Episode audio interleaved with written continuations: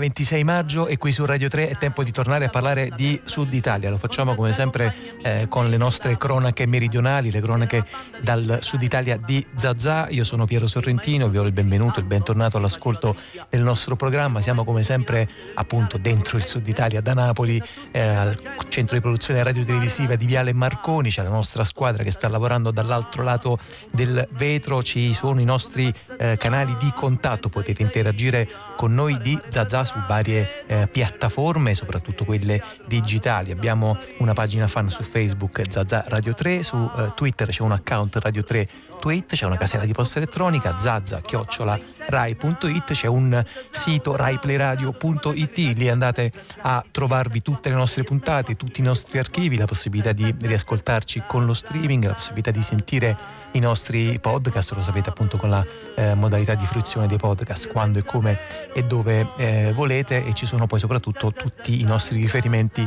testuali, i nomi degli ospiti, i link e, e tutto appunto quello che riesce a eh, arricchire le nostre conversazioni, conversazioni di questa domenica che partono da un festival, un festival piccolo, combattivo, festival letterario che si sta svolgendo a Napoli, eh, questa è la sua nona edizione, un'altra galassia, si chiude appunto stasera eh, con una serie di appuntamenti che vi ricorderò tra un po'. Eh, tra gli scrittori che sono stati invitati appunto in questa nona edizione di un'altra galassia c'è uno scrittore eh, spagnolo che, come si dice, ha fatto molto parlare di sé. Ha pubblicato un romanzo con, eh, grandissime attenzioni critiche, grande ricezione, grande ehm, parole spese, appunto, eh, con grandissimi anche proprio attenzioni di, di, di lettori, non soltanto dal, da, da, dal, punto di vista della parte della critica ufficiale, ma proprio dei, dei lettori. È seduto qui accanto a me e lo saluto, Manuel Vilas. Buon pomeriggio, grazie. Hola. E accanto a lui c'è eh, Enrica Ranieri che tradurrà le sue parole per noi. Grazie Enrica. Sì,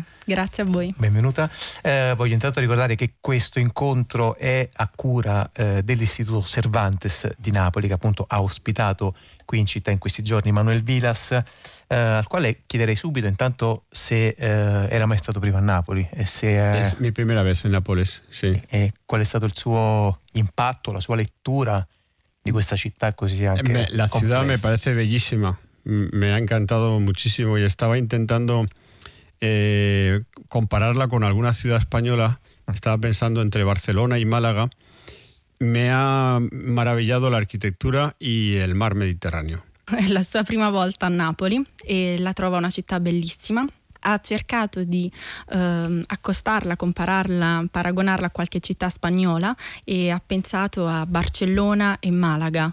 E la cosa che gli ha colpito di più è l'architettura della città. Eh, non so se Manuel Vilas è d'accordo con il paragone che adesso gli proporrò tra eh, la città di Napoli e ehm, diverse parti eh, molto però anche sostanziose del suo romanzo, lo ricordo in tutto c'è stata bellezza, pubblicato da Guanda, cioè il fatto che Napoli è una città che contemporaneamente ospita grande bellezza, che è la bellezza che compare anche nel titolo, e però anche eh, larghe parti di eh, povertà o di disagio sociale. È quello che in qualche modo sono i due binari che attraversano anche il romanzo di Manuel Wills, cioè un tentativo di andare appunto a cercare la bellezza o la salvezza eh, anche dove apparentemente non c'è, poi adesso diremo anche di che cosa parla questo libro, e però anche una grandissima eh, spinta a parlare proprio di povertà. Questo è un libro che parla di soldi, che parla di ricchezza e di povertà con una ehm, sincerità anche spudorata, devo dire, non, non, non, mi era mai capitato di reagire negli ultimi tempi una eh, tale schiettezza nel parlare di, di questi temi. Ehm, intanto gli chiedo se questo mio parallelo, come dire, è, è corretto, cioè il fatto che il libro corra attraverso questi due canali paralleli, appunto la bellezza da un lato e però anche eh, il racconto della concretezza eh, materiale dall'altro. Sí, efectivamente. Eh, tiene, habla de la, de la clase media sí. y de la construcción de la clase media y a partir de allí habla también de la pobreza y habla también de la belleza que procede del amor al padre y a la madre. Es una novela que eh, reflexiona sobre la paternidad y la maternidad mmm, y a la vez eh, busca el momento en que esa paternidad y esa maternidad se dieron, que fue en los años 60. effettivamente parla della classe media e soprattutto della costruzione della classe media, della povertà così come della bellezza e soprattutto dell'amore verso i genitori, ma anche della maternità e della paternità e colloca appunto il racconto soprattutto negli anni 60. Senta Manuel Villas, questo è anche un libro pieno di oggetti, pieno di cose materiali che si possono toccare, eh, spostare, prendere e ce n'è uno in particolare che diventa una specie di eh, proprio collettore eh, di sentimenti, sensazioni, emozioni e appunto anche un canale di racconto del rapporto che c'è tra lei e suo padre. All'interno del romanzo sto parlando della, dell'automobile, della macchina di suo padre. Eh, ci spiega il perché appunto di questa, anche di questa scelta, no? di, di, raccontare mh, suo padre o comunque appunto molte cose che la legano, che la legavano a suo padre parlando di una eh, macchina, di un'automobile. Porque efectivamente la máquina, el coche era muy importante. Mi padre era viajante de comercio. Yo en la novela cuento la vida de mi padre y de mi madre. Para mi padre eh, la máquina era su herramienta de trabajo y, y todo giraba en torno a, la máquina y mi padre iba a los sitios y sabía que iba a encontrar sombra para la máquina. Eh, y todo, y las vacaciones de verano, eh, mi padre íbamos a la playa y tenía que dejar el coche en la sombra. Mm, eh, hasta tal punto que, que, cuando yo escribí la novela pensaba que, esa era una rareza de, de mi padre, pero luego cuando se publicó la novela eh, muchísimos españoles de la misma generación me dijeron que ellos también tenían la misma obsesión con dejar el coche a la sombra. Era un mondo distinto donde il coche era importantissimo. Effettivamente la macchina è molto importante per mio padre, poiché era lo strumento del lavoro, viaggiava tantissimo per lavoro e soprattutto aveva questa stranezza di eh, trovare sempre l'ombra per l'auto. Pensavo che fosse una stranezza appunto soltanto di mio padre, ma in realtà nel momento in cui è stato pubblicato eh, il romanzo ho scoperto che tantissimi spagnoli hanno appunto eh, questa specie di fissazione per lasciare l'auto all'ombra. Senta Vilas, ehm, lei a un certo punto nel romanzo eh, dice mi sono accorto che mio padre aveva cominciato ehm, ad abbandonare la vita o comunque ad abbandonare la sua affezione, il suo amore per la vita quando ha lasciato che la macchina si impolverasse, si arrugginisse e che la lasciava, lasciasse in, eh, in garage a prendere appunto polvere. Ehm, secondo lei ehm, il fatto che lei abbia ricostruito appunto la vicenda di suo padre, di sua madre e, e abbia riportato quell'automobile ridandole nuova vita, perché in realtà poi eh, i romanzi funzionano come se fosse una specie di macchina del tempo, no? Quella macchina adesso eh, è tornata a, eh, a stare all'ombra eh, tra le, pagine, tra, le pagine, del suo romanzo. Ehm, che cosa ci racconta della letteratura, della potenza della letteratura? Questo intanto per esempio non è un romanzo di autofiction, lei ci tiene eh, molto mm, chiaramente a sottolinearlo. No es autoficción, es una novela autobiográfica. Eh, se narra mi vida y se narra la vida de mi padre y de mi madre. Eh, para eh, un escritor no tiene sentido, si, va, si un escritor va a contar la vida de su padre y de su madre, no tiene sentido que se la invente, tiene que contar la vida tal como fue. Eh, efectivamente, como tú has dicho antes, eh, mi padre mmm, me dijo que, que, se moría a través del coche, a través de la máquina. Cuando la máquina, cuando vi que mi padre abandonaba el cuidado de la máquina, yo le dije a mi padre, papá, el coche está lleno de polvo y mi padre me dijo, eh, haz lo que quieras con el coche, fue un buen coche. Cuando vi que se desocupaba del coche, cuando vi que ya no iba a, a, a limpiare il coche mi di cuenta di che eso era un, un adiós a la vida. Effettivamente è un romanzo autobiografico. Nel momento in cui uno scrittore decide par- di parlare della vita di suo padre e di sua madre, come appunto ho fatto, non c'è bisogno di aggiungere nulla, non deve appunto inventarsela e effettivamente mio padre ha, um, è morto attraverso appunto l'abbandono della sua auto e nel momento in cui io mi sono reso conto um, de, di questa trascuratezza uh, ho capito um, che lui appunto non, non, non, gli interessava più prendersi cura uh, di quel bene così caro. A un certo punto nel romanzo lei scrive una frase che le chiederei di eh, spiegare, se poi si devono spiegare le frasi dei romanzi che si scrivono, eh, la cito più o meno a memoria ma è molto breve quindi dovrebbe essere corretta, dice noi del capitalismo crediamo di conoscere molto, in realtà del capitalismo non conosciamo eh, nulla o quasi. Spiega cosa significa? Perché in realtà serve a mettere eh, in cortocircuito dire, l'economia e, e, i sentimenti privati, il, l'alto e, e, le, e, le, nostre vite, le nostre vite private. Perché scegli di farlo attraverso questo riferimento al capitalismo e alla nostra scarsa conoscenza dei meccanismi di funzionamento del capitalismo? Il capitalismo è una, una bestia muy compleja. Eh, a mí mm, a veces me incomoda eh, las críticas mm, sencillas al capitalismo. Cuando un chaval de 12 años se compra un teléfono móvil ya está dentro del capitalismo. El capitalismo llega a todas las, a todas las escenas de la vida. Precisamente yo escribí esta novela pensando que hay un lugar donde el capitalismo no puede entrar. Y ese lugar es eh, la relación entre padres, madres e hijos. El amor que tiene un padre o una madre hacia su hijo no es mercancía en donde el capitalismo pueda entrar. El capitalismo entra en las relaciones sentimentales, en las relaciones laborales, en las relaciones sociales, en las relaciones de amistad, pero pensé que en el amor incondicional de un padre o de una madre hacia su hijo o su hija, el capitalismo no entraba, no conseguía eh, utilizar los mecanismos de compra y de venta que se utilizan en otras relaciones. Por eso me, fijé tanto en, en, la familia, ¿no? porque allí el capitalismo no consigue penetrare. Il capitalismo mh, mm, credo sia una bestia, un animale molto complesso. Um, il capitalismo riesce a penetrare qualsiasi luogo, ad arrivare ovunque, ma l'unico luogo che probabilmente mh, mm, non raggiunge è la relazione mh, mm, di amore incondizionato padre-madre verso appunto il loro figlio.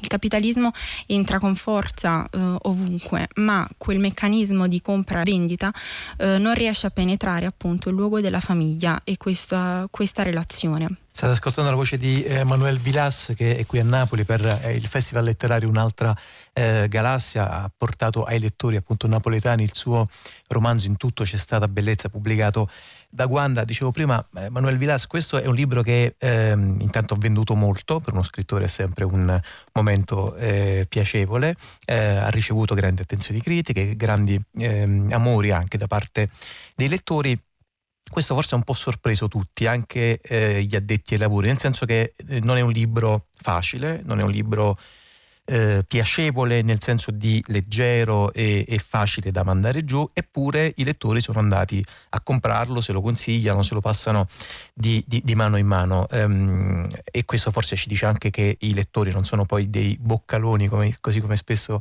eh, gli editori a volte credono, credono che siano. Um, lei che che sorprese ha avuto ehm, rispetto proprio al contatto appunto con, con, i lettori, magari alle presentazioni? Quali sono state le cose che, che l'hanno più colpita rispetto alla ricezione che il suo libro ha avuto? Sí, el, mira, contestando esa pregunta, el, el, mayor elogio literario que he recibido yo en mi vida me lo han dicho varios lectores y es el siguiente. Después de leer tu novela, Cuando me llama mi madre por teléfono, cojo el teléfono y la atiendo la llamada. Em, esta novela ha servido para que muchas personas eh, eh, entendieran mejor, entendieran mejor su, eh, su comunicación con su padre y con su madre.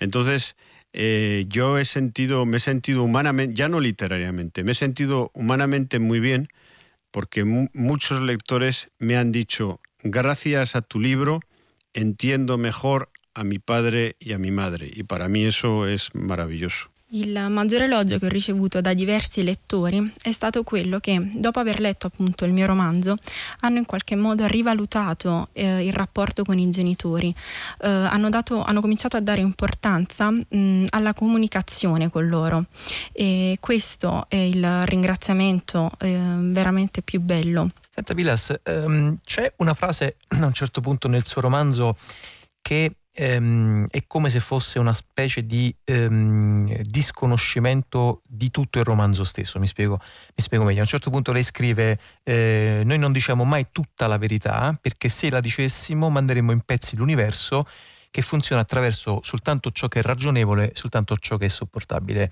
Colpisce molto leggere una frase del genere all'interno di un romanzo che invece è ehm, spudoratamente sincero. In che modo stanno? Yo me di cuenta cuando escribí la novela de que hay cosas que no puedes contar a otro ser humano, eh, porque si tú eh, le dices todo a otro ser humano, rompes la relación. Si tú tus mm, pensamientos interiores más delicados se los dices a un amigo, rompes la amistad. Si se lo dices a tu mujer o a tu marido, rompes el matrimonio me di cuenta que hay cosas que no se pueden decir a nadie y que hay cosas que ni siquiera nos podemos decir a uno mismo, porque son los grandes misterios de tu propia identidad y, te los tienes que quedar mm, dentro de ti. Esto me di cuenta quando, quando scrivi la novella.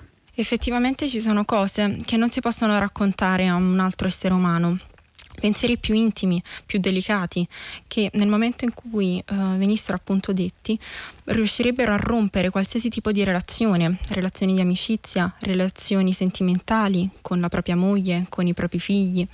Ci sono misteri appunto della propria identità che restano dentro di noi e che non possiamo dire a nessuno. Eh, Manuel Villas, ho detto prima che uno dei due grandi fuochi che attraversano questo romanzo è eh, il tema appunto della povertà o della ricchezza, il tema degli oggetti, del possesso materiale delle cose. L'altro grande elemento, l'altro grande fuoco eh, del romanzo in tutto c'è stata bellezza è senz'altro la morte, il morire, eh, il, l'abbandonare la, eh, la vita. Ehm, questo eh, quanto le è stato eh, difficile da scrivere e da raccontare, tenendo conto che effettivamente quello della morte è eh, il tabù per eccellenza, anche linguistico. No?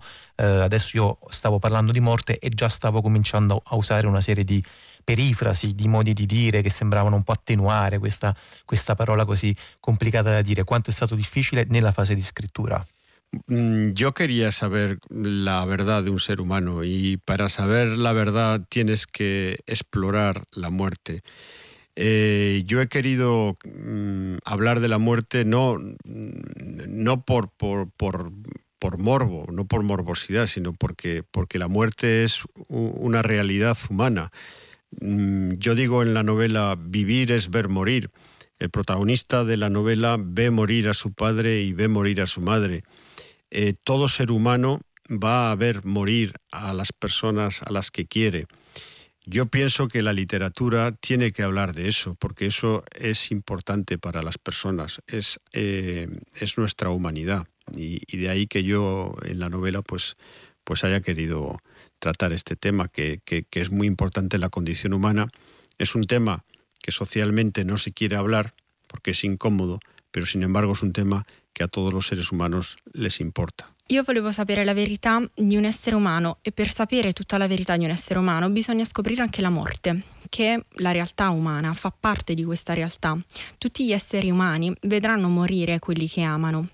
E per questo la letteratura deve parlare di questo tema che sembra appunto ed è a volte scomodo, ma proprio per questo c'è il bisogno appunto di trattarlo. Senta Vilas, ehm, questo però ci porta poi anche a eh, ad affrontare il discorso e il tema del modo in cui appunto la bellezza che compare nel suo titolo ci consente di vivere nonostante eh, tutto, nonostante tutti i, do- i, dolori che spesso incontriamo, che spesso ci tocca di, eh, di affrontare. Ehm, c'è un punto, anzi in realtà sono diversi punti del romanzo, in cui per esempio lei utilizza un piccolo espediente che all'inizio è anche abbastanza straniante e poi invece poi diventa diventa davvero eh, bello da portarsi dietro, cioè quello di cambiare i nomi delle persone, gli zii, i propri genitori, utilizzando nomi di compositori famosi, famosissimi, Bach, Rachmaninoff.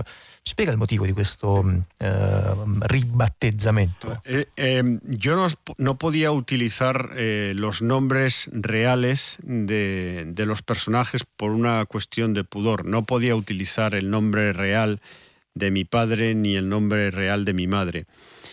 Y necesitaba ponerles nombre.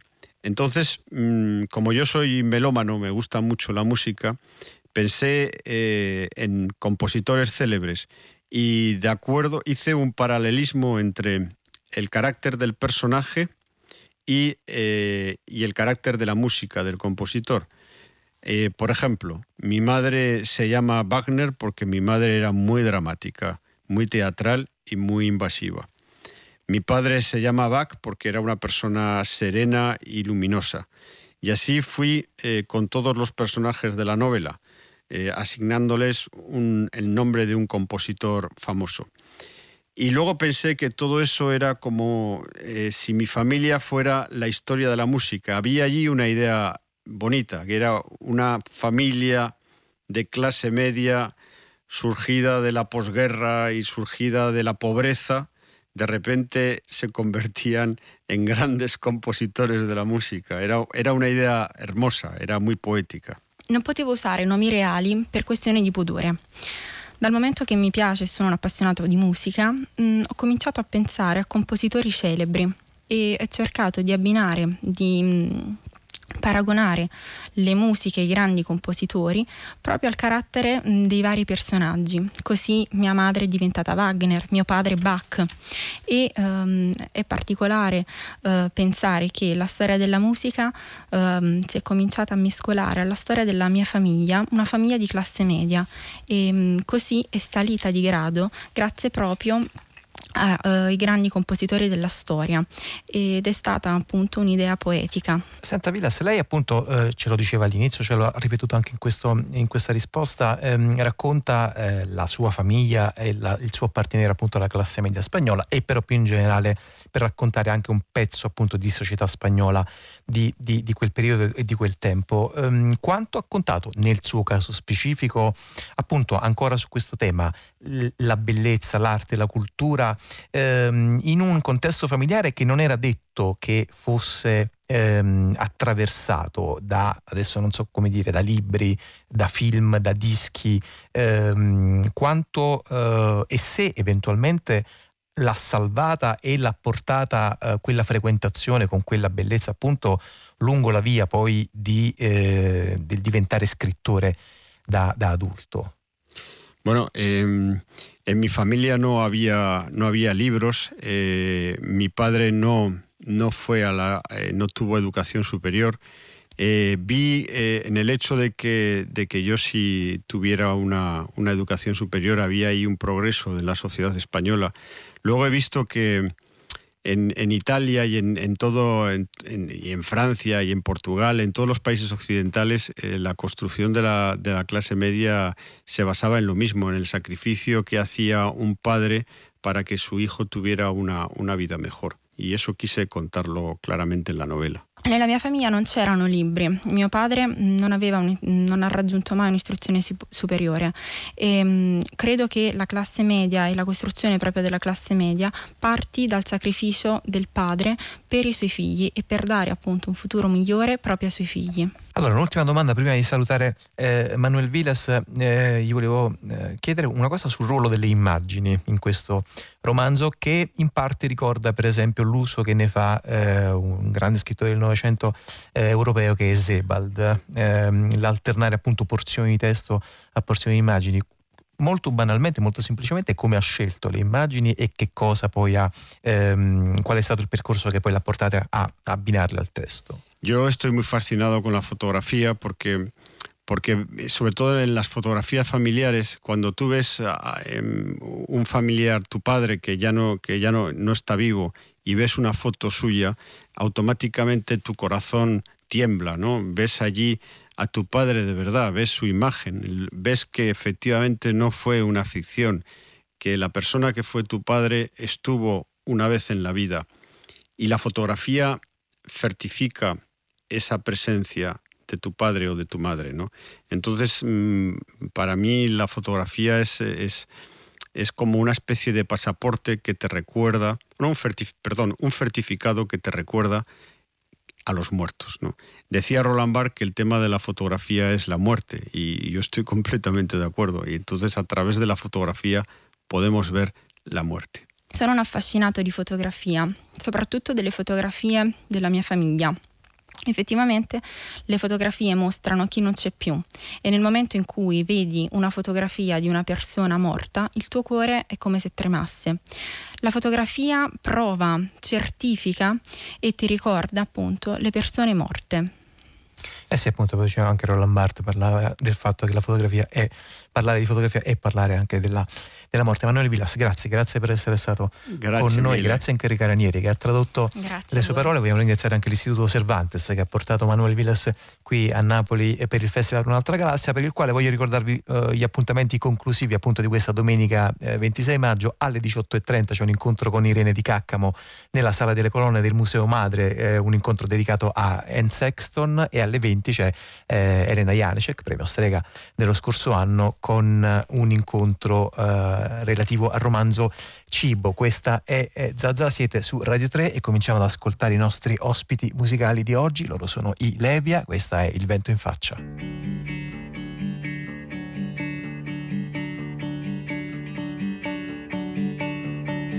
Bianca è la piazza davanti al mare, di sole e giacca mi troverai un abbraccio col vento in faccia, poco altro da aspettare e un po' più in là un palco per suonare.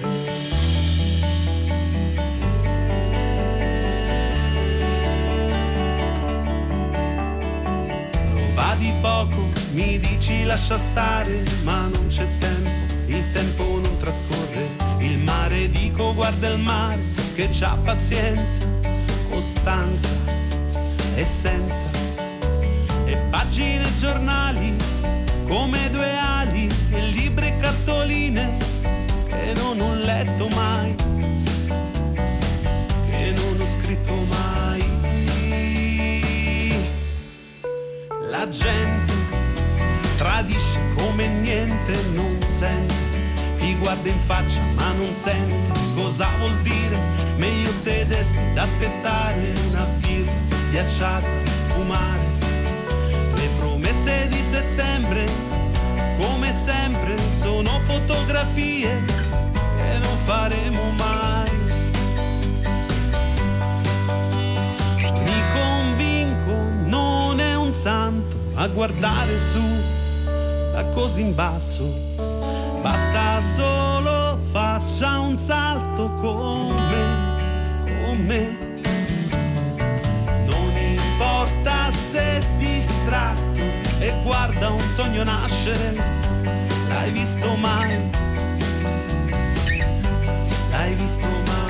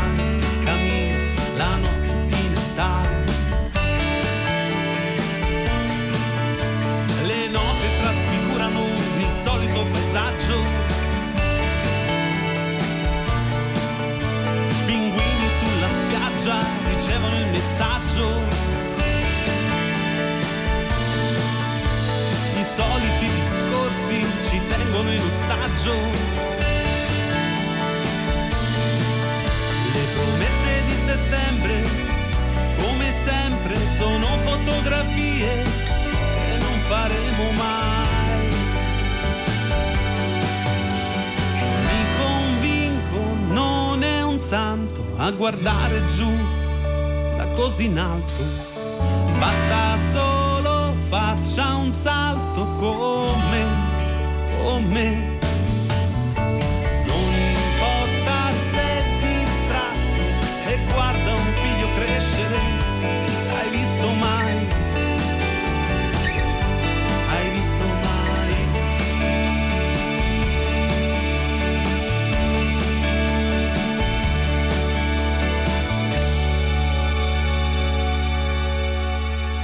State ascoltando Rai Radio 3, noi siamo Zazà e il nostro pomeriggio si è aperto con la musica eh, di una band, di un gruppo molto giovane, vengono da Salerno, hanno cominciato, beh insomma neanche poco tempo fa, nel 2001, eh, hanno vinto una serie di premi beh, abbastanza consistenti nella loro appunto eh, carriera, eh, si chiamano Levia, abbiamo appena ascoltato Il vento in faccia ed è un brano che viene dal loro ultimo EP che si intitola L'altro capo. Eh, I Levia sono Alfonso De Chiara e Fabio Raiola che sono qui in studio con noi, buon pomeriggio ciao. Grazie, ciao. grazie ragazzi, con Domenico Andrea e Rocco eh, Sagaria. Intanto volevo chiedervi beh, eh, di spiegarci il significato, il senso del vostro nome, del nome della vostra band, perché voi in origine vi chiamavate Levia Gravia, poi a un certo sì. punto avete abolito un pezzo di questo nome e vi siete eh, tenuti soltanto Levia. Alfonso, spiegaci da dove viene? Allora, ehm, Levia Gravia è una raccolta di poesie di Carducci, ah. eh, che significa cose leggere e cose pesanti. Eh, in realtà noi per i primi due dischi abbiamo tenuto questo nome e questo cognome. Nell'ultimo disco abbiamo deciso di alleggerirci, quindi eliminare la parte pesante con il Gravia, l'abbiamo eliminato, quindi ci chiamiamo, ci diamo del tu, eh, semplicemente con la Levia. Eh vabbè, diciamo, con, con, buona pace di Carducci. sì. eh, avete fatto questo EP che è uscito da poco, appunto, che si intitola L'altro capo, che sta riscuotendo appunto un grande successo. Intanto di questo, di questo vis- vostro nuovo album ehm, fa parte un pezzo che adesso ascoltiamo che si intitola L'elicottero del silenzio che ha vinto due premi abbastanza importanti che sono il premio di André e il premio Botteghe d'autore. Raccontateci appunto questo brano eh, che, di che cosa parla, che cosa racconta e perché poi è così particolare e in che modo si inserisce all'interno di un dibattito, appunto quello sui migranti, quello del modo in cui noi eh, raccontiamo, ci rappresentiamo queste persone, il modo in cui ce la, eh, ce la diciamo eh, come dire, tra noi e sì. noi, anche un po' forse per alleggerire le nostre, le nostre, coscienze, voi avete scelto di spostare il punto di vista. Sì. In realtà eh, l'elicottero Il silenzio, confessione di un pilota, il sottotitolo, eh, parla del fenomeno migratorio, diciamo, eh, che da, dall'Africa si sposta sulle nostre coste, attraverso un punto di vista particolare che è quello di un elicotterista pattugliatore a sud di Lampedusa.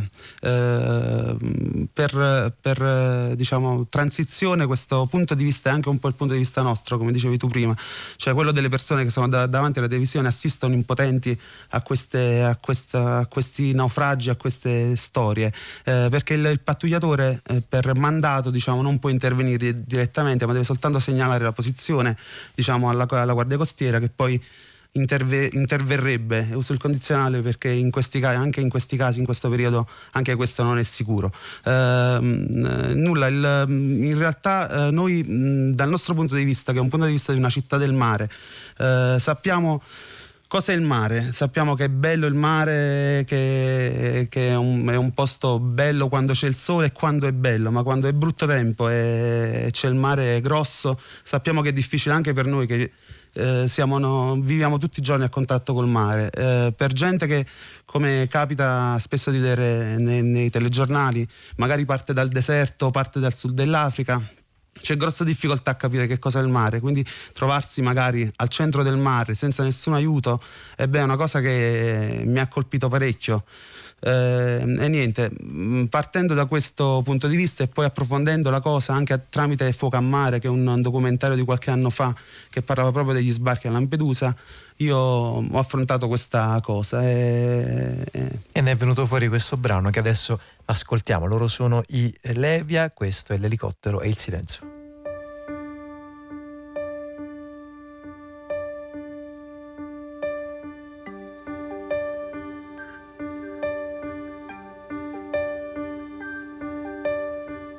Il tramonto è una minaccia e un'altra notte come questa non la reggo più. Il paese alla mia faccia mentre taglio il sud.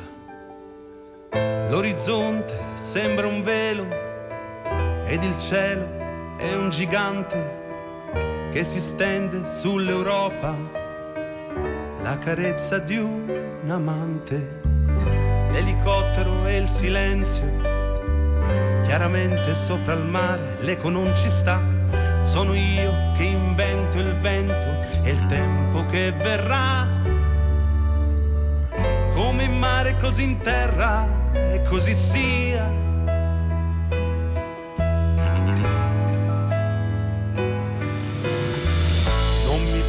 Volare dolcemente sopra il mare, ma su un mostro scuro senza carità.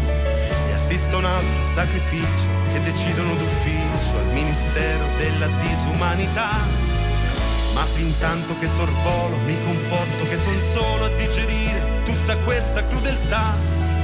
Quando poi atterro al letto, certamente non mi aspetto di dormire.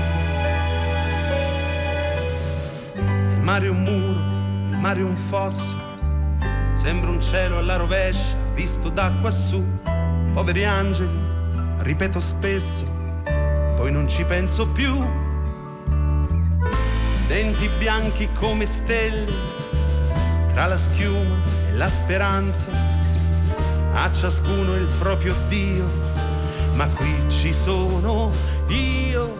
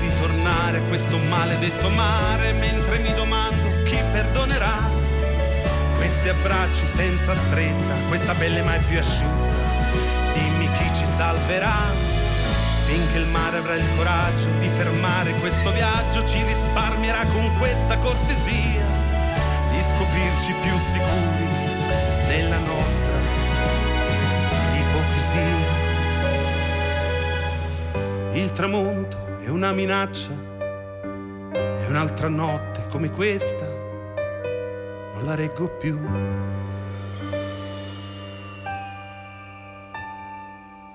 Questa che avete ascoltato è L'elicottero e il silenzio che ha un sottotitolo Confessioni di un pilota. Loro sono i Levia, ci hanno portato qui in trasmissione oggi a Zazà il loro ultimo EP che si intitola L'altro capo. Ci è rimasto forse il tempo per parlare con Fabio, eh, Fabio Raiola degli arrangiamenti di questo, di questo album. In che modo avete appunto mh, cucinato questi eh, questi testi perché avete mantenuto poi una linea, come dire, eh, pop senz'altro, però ci sono delle, eh, delle rotture, delle striature sì. piuttosto interessanti. Ci sono Fabio. delle in- incursioni sì, sicuramente.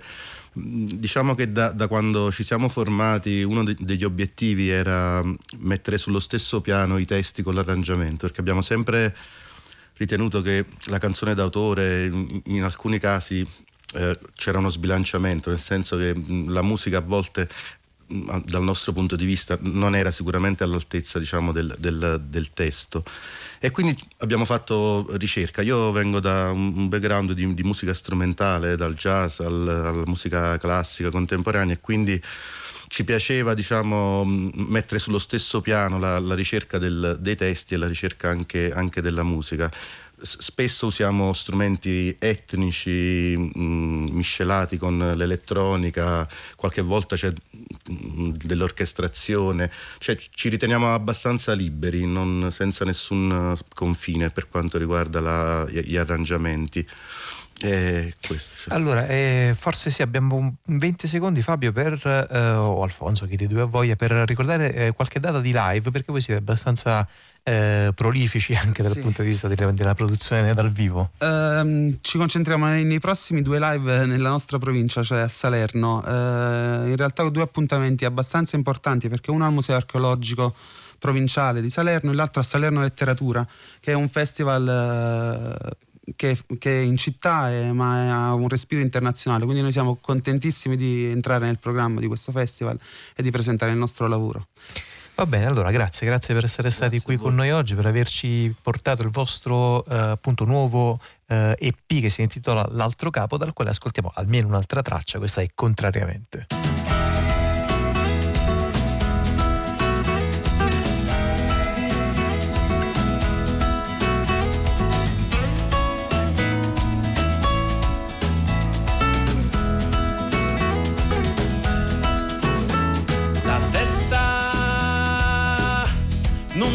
Soffre più.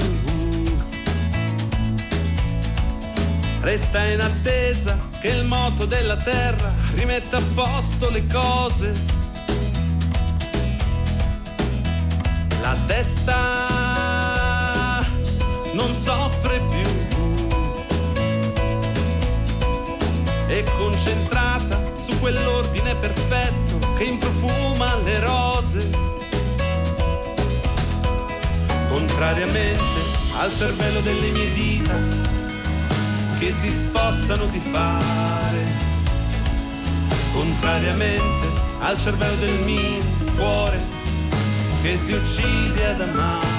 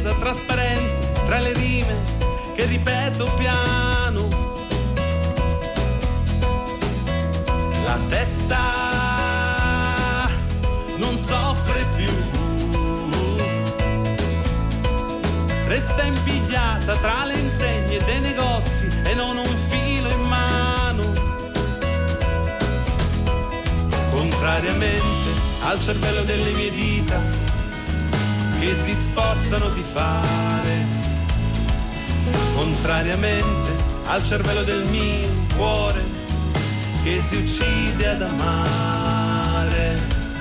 Contrariamente a quello che si dice, nel cielo c'è poco da sperare. Contrariamente, per raccogliere una rosa, mi continua ad abbassare.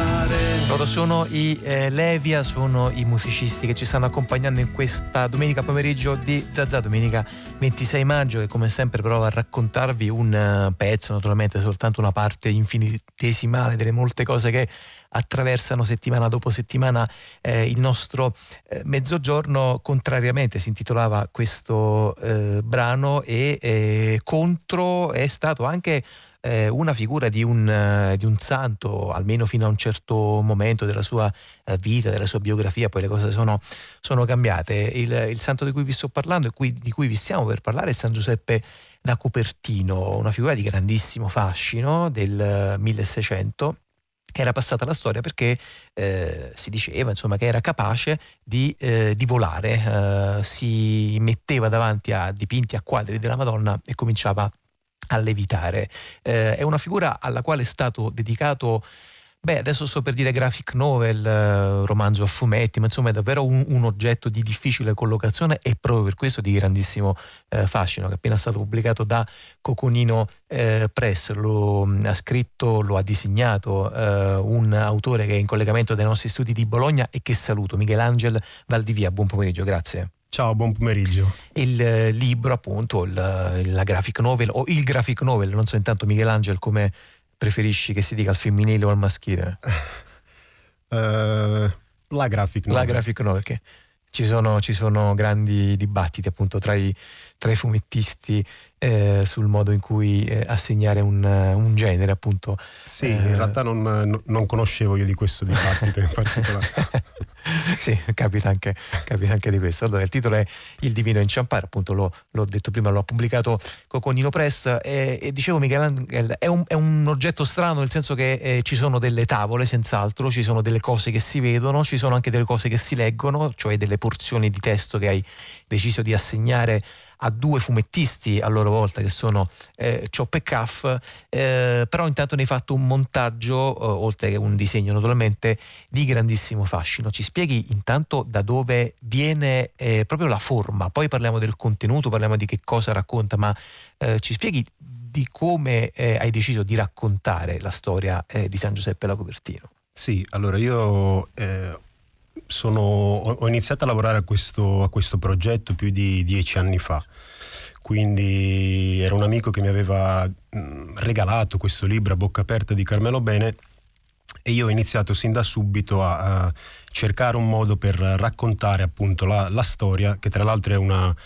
parte da una sceneggiatura per un film che non è mai stato girato. Oh. La mia prima idea era di fare un fumetto vero e proprio, eh, quindi con i balloon, con i, diciamo, i frame, così. E, ma mi sono imbattuto subito in una serie di di difficoltà, nel senso che non, eh, non, era un linguaggio che mi corrispondeva. Io sono abituato più a, a, a disegnare e, e, a dipingere, quindi diciamo di solito mi co- concentro il mio lavoro in un'immagine singola e ovviamente il linguaggio del fumetto funziona in un altro modo. Quindi all'inizio io eh, parto proprio così, eh, fumetto, come adattare questo, questa sceneggiatura diciamo nel, nel linguaggio del fumetto, ma non ci riesco. Quindi per fartela breve eh, nei, negli anni successivi, almeno una volta all'anno, io cerco di, di riprendere questo lavoro e ovviamente eh, esplorando varie tecniche, varie, vari modi di approcciare la storia. Eh, penso che la cosa, diciamo, la forma che ha oggi il, diciamo, il fumetto, che, che questo è editato da Coconino, eh, ha una forma che io ho più o meno deciso eh, diciamo un anno e mezzo fa facendo uno storyboard che guarda cosa strana poi mi sono reso conto essere di più uno storyboard per un film quindi in realtà eh, io l'ho immaginato più come un film, come un susseguirsi di scene. E in effetti c'è proprio questo aspetto come se fosse no, un, un, film eh, del, de, del, del, pre-avvento del sonoro, proprio con, con, i, con, i, cartelli che contengono poi eh, le tracce di dialogo fondamentalmente. esattamente, nel senso che io alla fine mi sono reso conto che io avevo questo film, ovviamente a forza di lavorarci così tanto tempo, avevo questo film nella mia testa, ovviamente un film diciamo muto, queste immagini che, che io continuavo diciamo in un modo o nell'altro a, a raccontarmi in modo diverso. Quello che ho fatto poi quando ho disegnato è tradurre proprio questo film diciamo che io mi ero diciamo, visto e rivisto nella mia testa cercare di, di, di, di tradurlo diciamo disegnato quindi è, è, è venuto fuori questo oggetto che sì è un po' strano da, da, da definire, ma io non, non, mi preoccupo in realtà troppo, sai, di doverlo certo. definire, né poi in questo caso neanche di dover dare o no un genere al, al, al, alla parola graphic novel. Diciamo, io penso che sia più, come dicevi tu, un, una specie di film muto ma disegnato, con, con questi piccoli testi di di, di, di, Chop, di Chop e Cuff che eh, accompagnano la storia. E giusto, giusto per, per, dirtelo perché ci tengo sì. Chop e Cuff non, non, sono assolutamente due, due, fumettisti. Sì no scusami hai ragione sì, è stato sì, un no. mio lapsus sì, no no volevo solo, solo dire no no hai fatto molto bene in effetti non hanno assolutamente niente dei, dei, dei, fumettisti né fanno i fumettisti no. no no ma quelli, a Napoli li conosciamo bene sì no lo so lo so. essendo loro napoletani. Senti, senti Michelangelo ehm, ci puoi raccontare ehm, anche ehm, le tavole di questo, di questo tuo lavoro? Intanto intanto per esempio la scelta del bianco e nero che ehm, sì forse un po' ricorda appunto questa linea che ci stavi raccontando del, eh, de, che dà l'idea di un film appunto di un film eh, dei, dei, primi anni del Novecento e che però invece eh, dà grande eh, poesia e anche grande equilibrio a, proprio, proprio, a tutto l'insieme ci racconti come hai lavorato appunto alla scelta proprio così compositiva ma guarda in realtà eh, la, il, il, bianco e nero piuttosto che il, che il colore non è, non è, una scelta sì. cioè nel senso è una scelta chiaramente, ma non me la sono mai posta io come scelta. Per me da, da, da subito è stato, è stato chiaro che io l'avrei fatto in bianco e nero, anche perché nel momento, diciamo, quando a un certo punto questa storia... Eh, io sono riuscito mm, diciamo, a, a, trasportarla di più nel mio, nel mio universo eh, dopo vari tentativi appunto più vicini forse all'immaginario di Carmelo Bene in quel momento io che ero passato per diciamo, una prova con la tempera, una prova colorata, una prova con l'olio, tutte più o meno fallimentari, devo dire, eh, oggi lo posso, lo posso dire. E, eh, e, quindi a un certo punto, quando mi sono avvicinato di più a un linguaggio mio, il bianco e nero si è, si è quasi, quasi, imposto per me. Eh, ovviamente sia per un amore che io ho per, per, il disegno in bianco e nero, sia proprio per, eh, in un certo senso, anche forse la la capacità di, di, di, di, sintesi che ha il bianco e nero, nel senso che è, è, è più diretto se vuoi. Eh, e quindi è, è, stata per me una scelta. E poi ovviamente è, a me permette di, di, di, giocare di più con, con, quelle che sono le prospettive, con quelli che sono diciamo certi effetti. E, in realtà è proprio una, una scelta di, di, un amore che io ho per il bianco e nero, non, non è una scelta diciamo troppo, sai, pensata. È, mm è naturale, totalmente naturale. Senti Michele, hai anche eh, utilizzato, ho letto da qualche parte, eh, per disegnare, per appunto mh, mm, comporre alcune parti, forse addirittura tutto il libro, una piuma di beccaccia, ah, come se per uh, raccontare appunto una storia antica ti fossi servito di una tecnica antica. Sì, guarda, questa qua in realtà è stata, è stata un po' una, una, coincidenza, nel senso che io, come ti dicevo, nei, nei, nei vari eh, nei vari anni diciamo, cambiavo continuamente strumento. E un giorno in uno di questi momenti diciamo, di crisi in cui cercavo uno strumento nuovo mi sono detto vado, voglio, voglio cercare una, una piuma eh, pensando una di quelle piume con cui si scriveva eh, diciamo nei, nei, secoli scorsi. Questa era la mia idea. Quindi vado a Parigi in un negozio e chiedo una, una piuma così e il signore mi dice guarda non ce l'abbiamo ma abbiamo un'altra piuma, la piuma di Beccaccia, lo seguo nel retrobottega e tira fuori queste piume che io non ho mai visto, che sono delle piccole piume di, di quasi due centimetri montate su un, su un, diciamo, su un legno.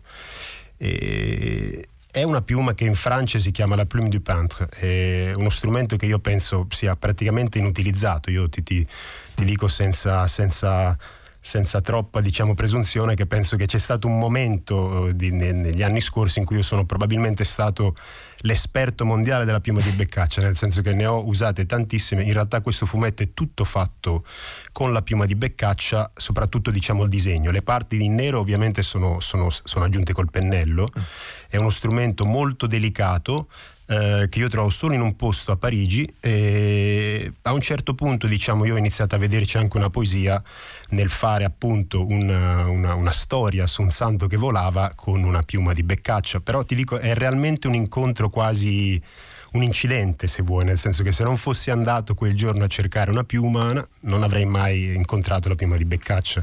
State ascoltando la voce di Miguel Angel Valdivia che ha appena pubblicato da Coconino Press un eh, fumetto, appunto adesso uso una definizione generica, dedicato a San Giuseppe da Copertina che si intitola Il Divino Inciampare. A proposito di San Giuseppe, Michele, volevo chiederti che idea ti sei fatto di eh, una figura appunto così complessa, così eh, discussa come quella di eh, di San Giuseppe da Copertino, detto frate Asino, Giuseppe Desa era il suo eh, nome all'anagrafe, cioè in che modo ti sei documentato prima di tutto sulla sua figura e poi come eh, si è formata appunto la tua idea su, su di lui, lo hai affrontato da laico, lo hai affrontato da religioso, da credente?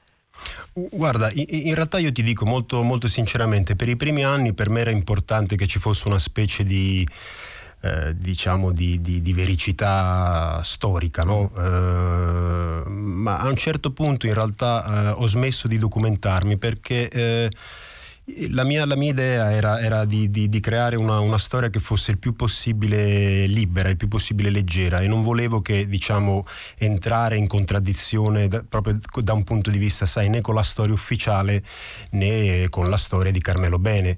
Eh, a un certo punto io ho smesso di documentarmi, sì, te lo dico molto, molto, onestamente, come ho anche smesso di leggere appunto il libro di, di, di, Bene, perché ogni volta che ci tornavo mi creava nuove difficoltà e in un certo senso bloccava il mio lavoro.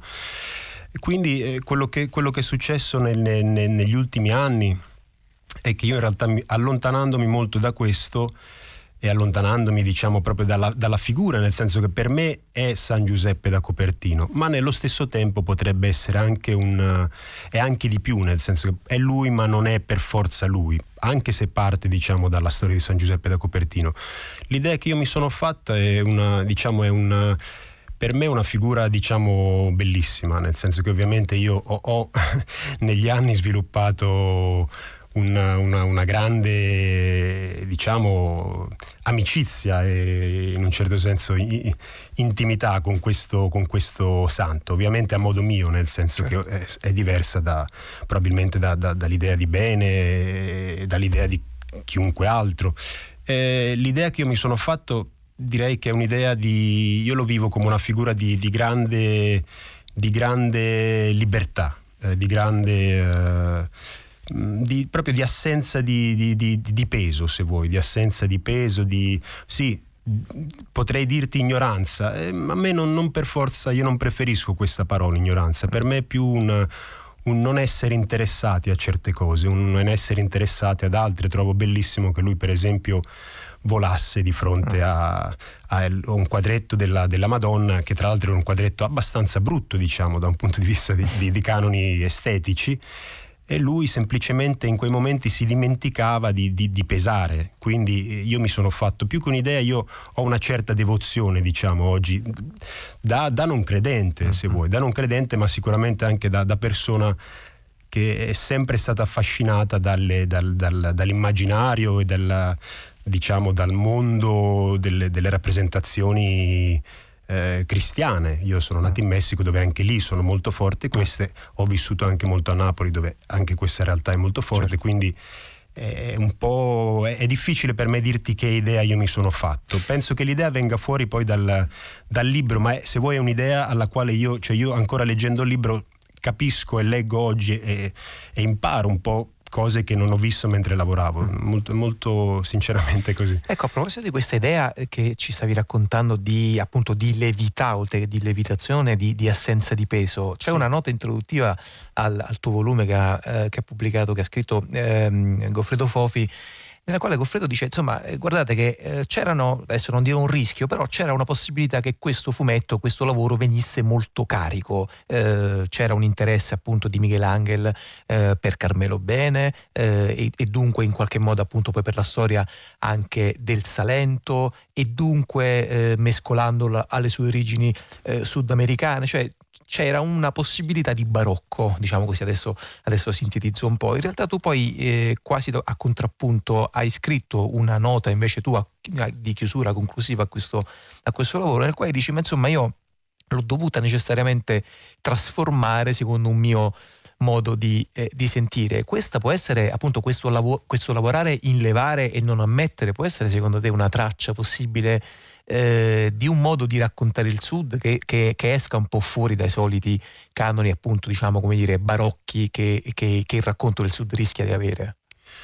Guarda, per me in realtà io poi quando, quando ho letto la, la, la, la prefazione di, di Goffredo, eh, io sono, sono, sono, rimasto stupito, nel senso perché a un certo punto io ho abbandonato, come ti dicevo, anche proprio questa. Io all'inizio volevo fare un, credo volessi fare un'opera anche barocca in un certo senso, nel senso proprio ispirandomi da, da, dal, dal, barocco pugliese, leccese, copertino. Insomma, io sono anche stato lì varie volte a visitare, ho, preso, fatto varie foto, mi sono documentata all'inizio. Io, quando, quando poi in realtà ho iniziato, ho, ho ripreso questo lavoro anni dopo eh, non mi sono più preoccupato di, di, di, di, certe cose, quindi in realtà io non, non, non considero che... Guarda, per me è molto difficile dirti eh, come raccontare o non raccontare certo. il, il, il, Sud. Per me anche, anche il Sud presente in questo, in questo libro in realtà è un sud, eh, forse proprio come, come diceva no, Carmelo Bene, il sud del sud dei santi, cioè nel senso è, è anche un luogo un pochino magico, ma anche un luogo un pochino fuori dal mondo.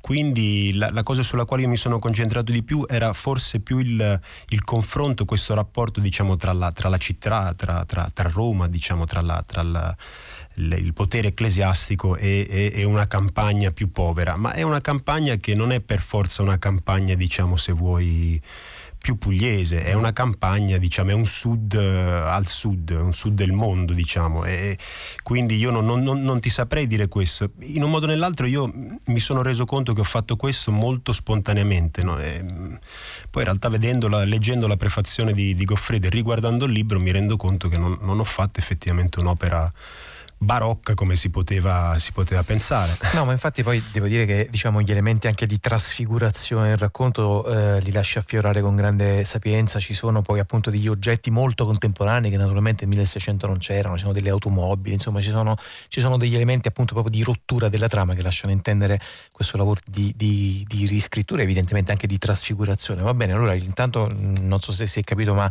il lavoro di Michelangelo Valdivia è davvero bello, vale la pena di essere eh, letto e affrontato. Lo ha pubblicato Coconino Press, si intitola Il Divino Inciampare, pubblicato e dedicato alla figura di San Giuseppe da Copertino. Molte grazie a Michelangelo Valdivia per essere stato con noi oggi. Noi ci ehm, eh, salutiamo con lui con l'ascolto di una eh, band molto particolare. Loro sono un gruppo spagnolo underground eh, della comunità autonoma basca, hanno uno stile musicale che combina molti stili, c'è la musica rock, c'è l'hardcore, c'è il punk, c'è lo ska e c'è il reggae. Loro sono i Negu Gorriak, questa è Sex su Macchina.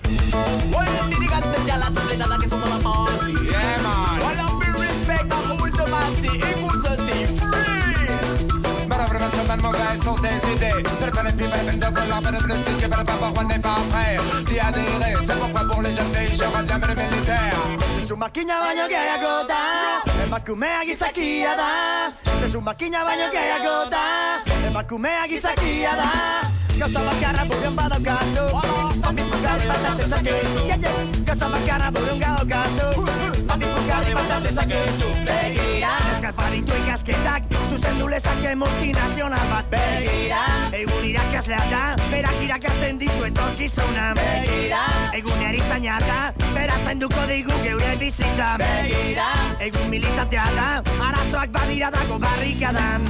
Baina zazutzen demakumean Gizona baina argiagoak dira Baina zaituzten emakumeak. Gizona baina argiagoak dira Se su macchina baino gehiago da.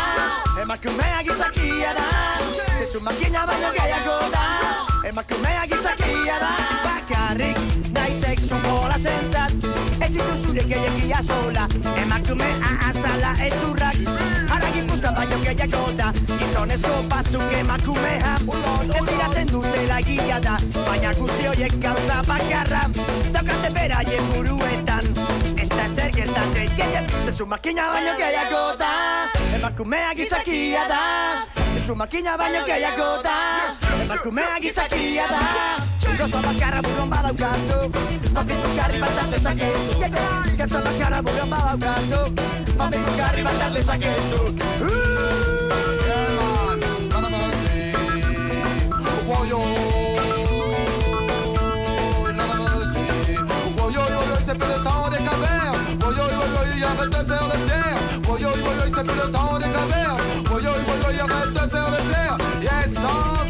spécialement dédicacé pour le Goriac.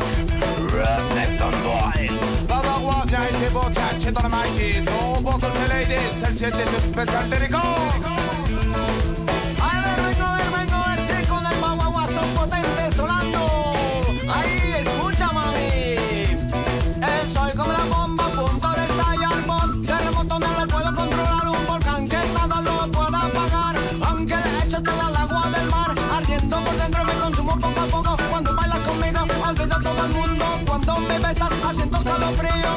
Cuando me tocas, guacha, guacha. Respect legal, respect legal, bikini. Respect legal, respect lady. Respect legal, respect legal, bikini. Respect legal, respect la lady. Elles viennent dans la danse, elles bougent leur body. Et dans la partie, elles te donnent des tailles. Écoute bien maintenant ce que vient qui suit. Ouais, dans la danse, ça se ouais, dans la partie. Respect legal, respect legal, bikini. Respect legal, respect la lady. Respect legal, respect legal, bikini. Respect legal, respect la lady. Ouais, elles bougent bien, ouais, leur body. Elles viennent dans les sons quand c'est nice sur la partie. Quand t'as un feeling et des good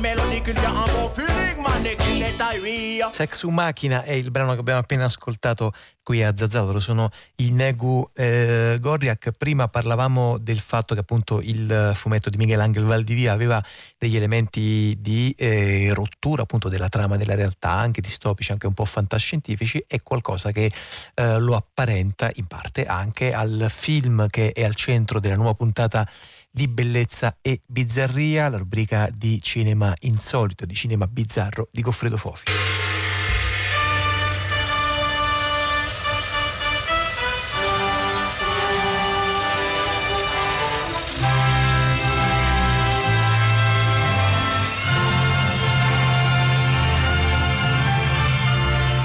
Operazione diabolica di John Frankenheimer.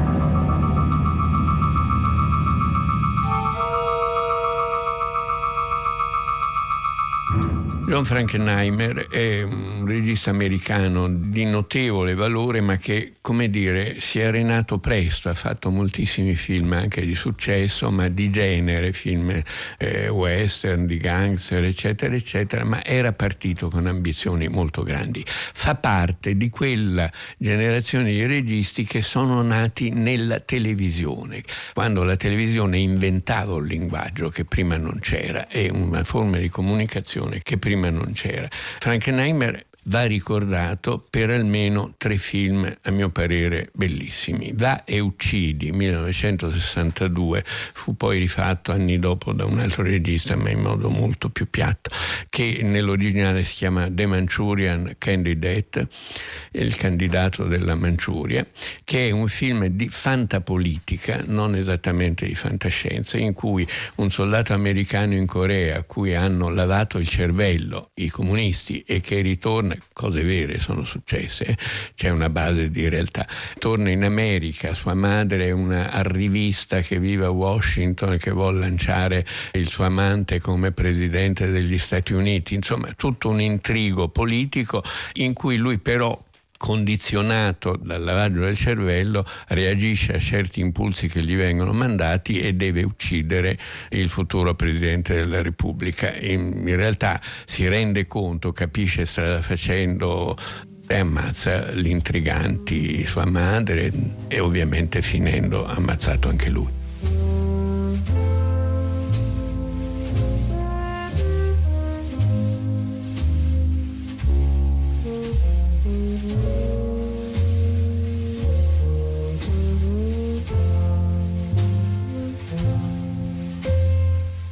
Operazione Diabolica del 1966 si chiamava in originale Seconds, Secondi. Questo titolo è intrigante sia perché intende, come dire, i minuti, no? il tempo, l'idea del tempo, sia perché dà un po' un'idea di, di, seconde cose, di cose che avvengono dopo. Il terzo film, Un uomo senza scampo, è un film invece realistico in qualche modo con un Gregory Peck straordinario, una storia ambientata nella provincia americana negli anni 30, una storia di contadini che fabbricano e vendono whisky clandestino, c'è un, uno sceriffo integerrimo e la figlia di, di questa famiglia di, di, sgangherati contadini e contrabbandieri viene, insomma, le viene chiesto di sedurre e di corrompere lo sceriffo. Da qui nascono storie in cui il povero sceriffo ovviamente è la vittima in qualche modo sacrificale, cede e muore. Però Operazione Diabolica secondo me è il suo film più riuscito. Intanto formalmente è un film di una vitalità enorme perché ha un modo di raccontare che prima non c'era l'ha imparato in televisione, una rapidità e, e poi ha, un, dire, ha, una visionarietà filmica, visiva, insomma. Cioè, già i titoli di testa di Saul Bass, che era uno che rinnovò negli anni 60 il modo di fare i titoli di testa, facendo muovere tutto, insomma, una, da grande grafico. Ecco, qui tutte le scene dei titoli di testa sono deformazioni di particolari del volto umano, la bocca, gli occhi, il naso, le orecchie una metamorfosi da film horror in qualche modo e che prepara alla storia. La storia è molto semplice. Un signore americano di una certa età, sopra i 60, con una moglie noiosissima, una villetta suburbana noiosissima, ha i soldi, è diventato ricco, ha fatto carriera, si annoia tremendamente, triste, interpretato da John Randolph, eh, non il protagonista del film, però per metà del film c'è lui, quest'uomo comune di cui seguiamo la vicenda e c'è un suo amico di gioventù o di guerra che gli telefona ogni tanto e gli dice guarda una proposta straordinaria, devi fare questo, devi fare quest'altro, io sono un tuo coetaneo, adesso ho 30 anni e sono tornato indietro nell'età grazie a una società segreta che pagando eh, mi ha rifatto tutte le, le cellule, le, le ossa, operazioni, eccetera. Arthur, sono di nuovo io. Senta, io non so chi lei sia, ma... Charlie Evans. La smetta con questa storia. Charlie Evans è morto. La smetta di importunarmi o sono costretto a rivolgermi alla polizia. Arthur, ci sono due coppe sul caminetto vicino alla nostra foto in tenuta da tennis. Prendi il telefono e va laggiù.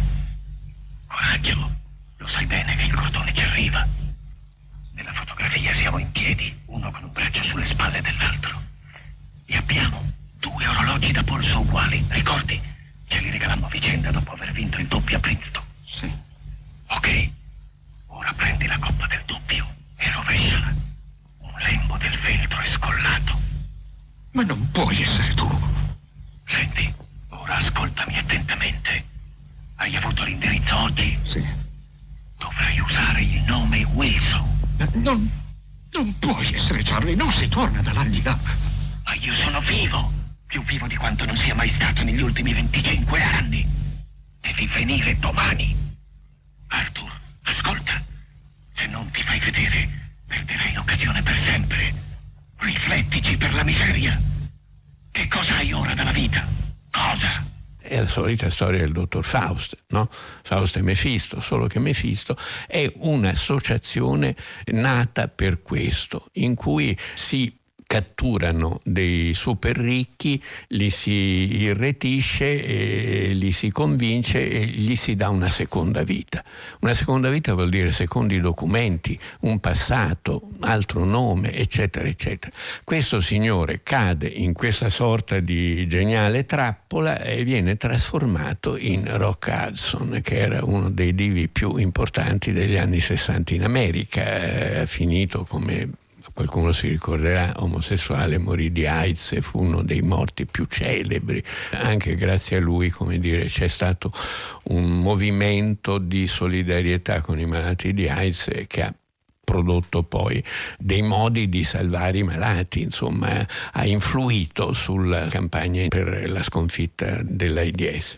Rock Hudson non era un grande attore, era un fusto belloccio, ha fatto qualche bel film, melodramma di Douglas Sirk, ha fatto delle cose notevoli, però non era sicuramente un grande attore, ma proprio per questo Frankenheimer lo volle e lui stette al gioco, perché doveva essere quest'idea del trionfo trionfo del sogno americano, il trionfo del sogno americano. Lo sa, signor Wilson, che lei rappresenta una specie di pietra miliare nel nostro lavoro?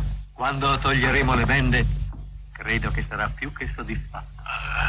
Anzi, sono convinto che si metterà a fare la ruota come un pavone. Però ci vorrà un po' di tempo, quindi cerchi di avere pazienza mentre noi la prepariamo per la sua nuova vita. Su, via, non faccia così. Non può parlare perché le abbiamo estratto tutti i denti e completamente rifatto le corde vocali. Dia tempo ai tessuti di cicatrizzare. Quindi lui pianta la famiglia, lo fanno passare per morto, lo rifanno da capo a fondo, la vita che lui aveva sempre desiderato è quella dell'artista, lo fanno diventare pittore e vive in una comunità tipo Big Sur, California, i grandi intellettuali che si fanno il loro falasterio, però siccome è ossessionato dai suoi ricordi, straparla, quando beve straparla perché chiaramente non trova in questa nuova vita la soddisfazione che aveva sperato di trovare. ecco, mettiamolo qua. Ehi, ehi,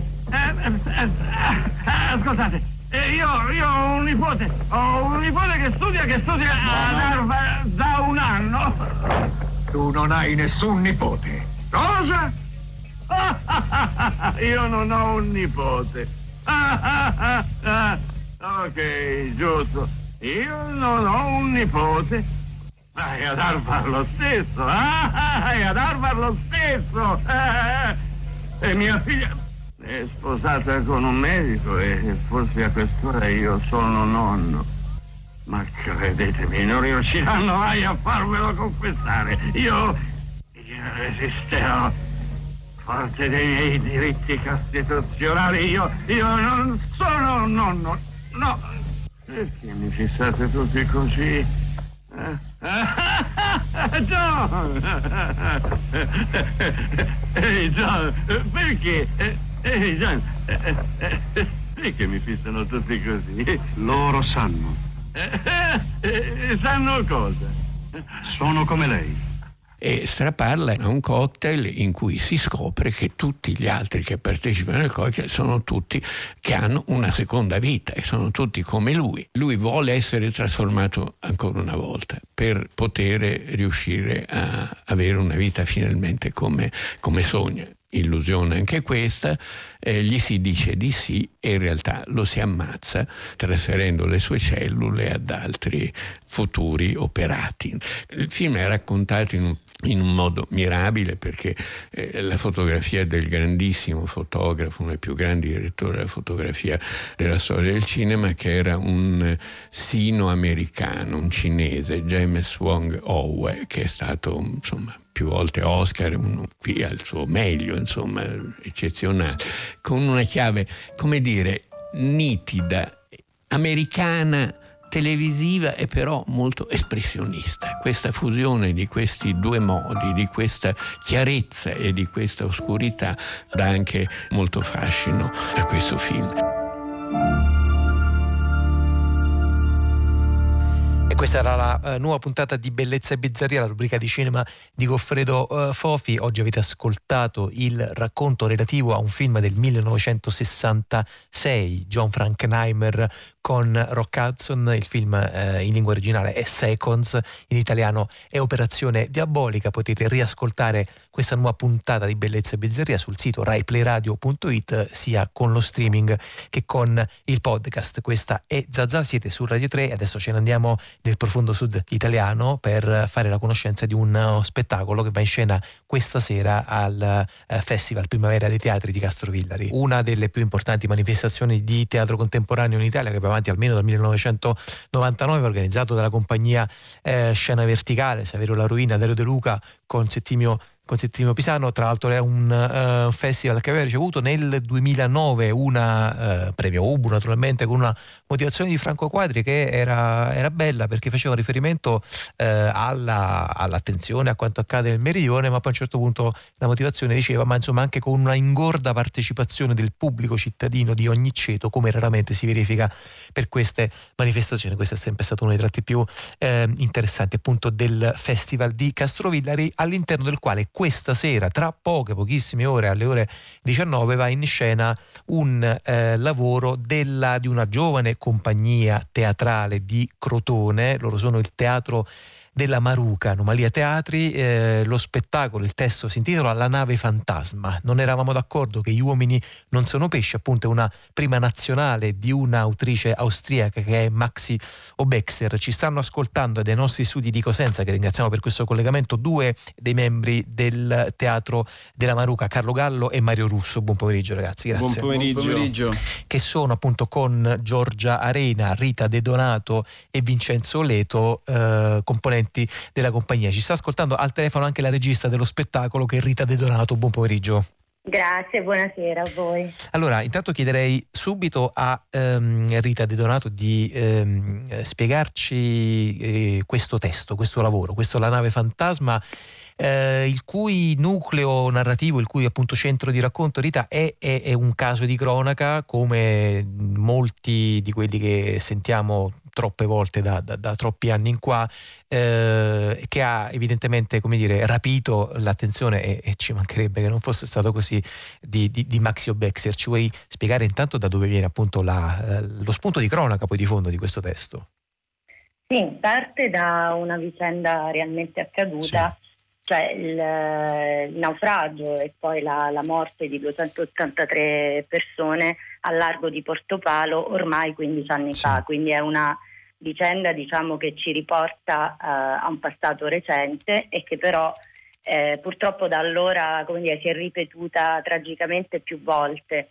E, e, quindi noi abbiamo sentito questo testo comunque vicino per quello, tutto quello che accade purtroppo nei nostri mari eh, ormai da, da decenni. E quindi abbiamo diciamo, preso spunto dal testo che eh, Maxi eh, ha, insomma, ha, scritto, però abbiamo fatto anche un'operazione in qualche modo di universalizzazione, nel senso di non concentrarci su quella vicenda specifica, ma prenderla come spunto per raccontare tutto quello che è successo e che tuttora accade nei nostri mari, so, vicino alle nostre coste. Eh sì, appunto, poi voi eh, che, che, siete, che, siete, in Calabria, che, che avete quel mare, poi eh, capite anche quanto poi spesso sia, appunto, ce lo stavi dicendo, eh, l'universalità delle storie eh, singole, di quanto appunto siano biografie contemporaneamente irripetibili e però invece quanto abbiano invece una valenza, un valore eh, diciamo trasversale ovviamente e anche universale. Voglio chiedere a Carlo Gallo, eh, beh intanto voi siete a pochissime ore dal debutto a, a Primavera dei Teatri. Sì. A Castrovillari credo che siate completamente coperti e, e, e sommersi di cose da, da, fare di cui occuparvi. Però volevo chiedervi ehm, perché questo lavoro a, a, di Maxio Bexer appunto ha, ha anche rapito la vostra attenzione vi ha colpito perché avete deciso di mettere in scena proprio questo e non magari evidentemente appunto anche un altro tipo di, di, di racconto, un altro tipo di punto di vista, Carlo Gallo? Beh, in primo luogo mh, c'è la tematica sì. che ci interessava molto e poi eh, la cosa che ci ha colpito è lo stile. Mm. Eh, si parla di un tema chiaramente scottante, forte, eh, con, su diversi piani. Eh, c'è tragedia, c'è commedia, c'è ironia, c'è sarcasmo, c'è bontà, cattiveria. Ecco, è un modo di eh, raccontare un tema così forte in maniera, non dico leggera, però trasversale. Mm. Ecco, e poi mh, ci sono tanti personaggi che con diversi punti di vista, diverse angolazioni sul tema. Senti Carlo, voi siete, eh, voi con, intendo con il Teatro della Maruca, siete una delle tre compagnie eh, appunto calabresi che sono state selezionate per un ehm, prestigioso progetto internazionale che si intitola Europe Connection ed è dedicato alla drammaturgia europea ehm, e che insomma cerca di raccontare appunto i nuovi autori, le nuove opere di teatro contemporaneo di vari paesi appunto d'Europa, Italia, Francia, Belgio e, e, e così via. Eh, quanto conta per voi eh, appunto una piccola giovane compagnia di teatro ehm, essere inseriti in, in, progetti di questo tipo? Quanto serve evidentemente poi anche a rompere un rischio di, anche di isolamento no? che gioco forza a quelle latitudini si, eh, si rischia di dover eh, vivere e subire? Beh, questo è un treno che è passato e che ci ha offerto diciamo, scena verticale Primavera sì. dei Teatri, che sono gli ideatori del progetto. È molto importante perché in questi anni mh, abbiamo lavorato, come dire, con poca roba. Cioè, io sono sempre stato in giro con un monologo da me scritto, in questo caso si è presentata l'occasione eh, insieme alla regista Rita De Donato, insomma ci siamo tuffati. È partito anche, come ben sai, una raccolta fondi per sostenere questo progetto oltre a quello che già il festival eh, mette a disposizione. Eh, è un modo soprattutto per uscire, come appunto dicevi tu, dalla, da quello che è il nostro territorio eh, ed è importante, è importante ritrovarsi a fare teatro corale, teatro con, che va al di fuori della voce singola ehm, e con un tema che poi insomma ci tocca ogni giorno e che può essere rappresentato in ogni angolo del mondo. Eh, senti Carlo, eh, parlavi appunto anche di questa raccolta fondi, di questo crowdfunding, come si dice con questa espressione inglese. Eh, è bello, leggevo eh, da qualche parte che per esempio avete ricevuto anche donazioni da parte di una eh, prima classe di una scuola elementare, evidentemente appunto naturalmente con i loro, con i loro genitori che hanno contribuito materialmente a, a darvi la possibilità di fare un pezzettino di stato in più rispetto a questo lavoro. Quanto è importante anche qua avere mh, plasticamente sotto le mani eh, la sensazione di far parte di una rete e non soltanto di una rete come dire sociale, pubblica e non soltanto invece di una compagnia che va lì, fa le sue cose nei suoi teatri, ma che poi rischia invece di dover essere, eh, di dover pagare appunto come diciamo prima lo scotto di un isolamento. Questo in qualche modo mi commuove e mi riempie di gioia perché noi siamo sul territorio crotonese sì. da quasi dieci anni e c'è, forte, c'è, un forte sostegno da parte della società civile. In questo caso una classe di bambini era venuta a teatro per assistere a uno spettacolo di burattini da parte di mio fratello, che è un burattinaio, Angelo Gallo, e di loro spontanea volontà, guidati chiaramente dalle maestre, hanno deciso di dare eh, un contributo eh, al nostro progetto. Però va anche oltre perché c'è il panettino portiere, il salumiere, il barista, c'è il calzolaio, eh, oltre agli amici artisti mh, mm, insomma, che sono sparsi per l'Italia, però veramente c'è una città che si sta muovendo, ci sta coccolando, eh, si stanno ingegnando modi per raccogliere fondi, una cosa veramente... Mm, questo progetto, ecco, questa nave fantasma è, è di tutti, è di tutti. Allora chiederei intanto a Rita Del Donato invece di ehm, presentarci, di contestualizzare un po' il pezzo che stiamo per ascoltare, realizzato dal vivo da Carlo Gallo e da, da Mario Russo. Che momento dello spettacolo è? Che, che, che passaggio, che snodo è del lavoro, eh, lo ricordo, La nave fantasma che debutta questa sera alle 19 all'interno di eh, Primavera dei Teatri a Castrovillari. Volevo aggiungere solo una sì. piccola cosa prima che mh, mm, cioè, in realtà ci siamo resi conto portando avanti il lavoro che era, eh, si, si, materializzava davanti ai nostri occhi perché noi siamo in una città che è un porto, che ha un porto e quindi i migranti arrivano qui. E abbiamo avuto, costruendo questo spettacolo, abbiamo avuto, come vedrete, anche chi avrà la possibilità di vedere direttamente lo spettacolo, coinvolgerli anche in questo progetto, perché alla fine ci siamo chiesti, questo è un testo dove su tanti personaggi diversi con ruoli diversi, un professore universitario, un, appunto il sindaco che è il pezzo che vedremo adesso, eh, un impresario di pompe funebri, parlano di questa vicenda, però eh, spesso la, il problema è non dare voce ai diretti interessati. E quindi in qualche modo eh, eh lavorando a questo testo pian piano ci siamo ritrovati esattamente nella situazione che il testo si presentava e abbiamo voluto entrare in contatto direttamente con le persone che vivono questa insomma, tragedia poi del, eh, del, viaggio e dell'arrivo in Occidente diciamo, da, da certo. altri territori più eh, difficili. Certo. Allora, in particolare sì. il pezzo che andiamo a vedere è un, uno scambio tra eh, due giornalisti che sono appunto due dei protagonisti del, del testo in questo caso ci sarà solo Mario, quindi solo uno dei giornalisti, e il sindaco di questo paesino, che è diventato un paesino immaginario, che si chiama Porto Celeste, eh, appunto perché abbiamo preso spunto dalla vicenda, ma poi l'autrice stessa ha costruito un testo che fosse più mh, universale possibile.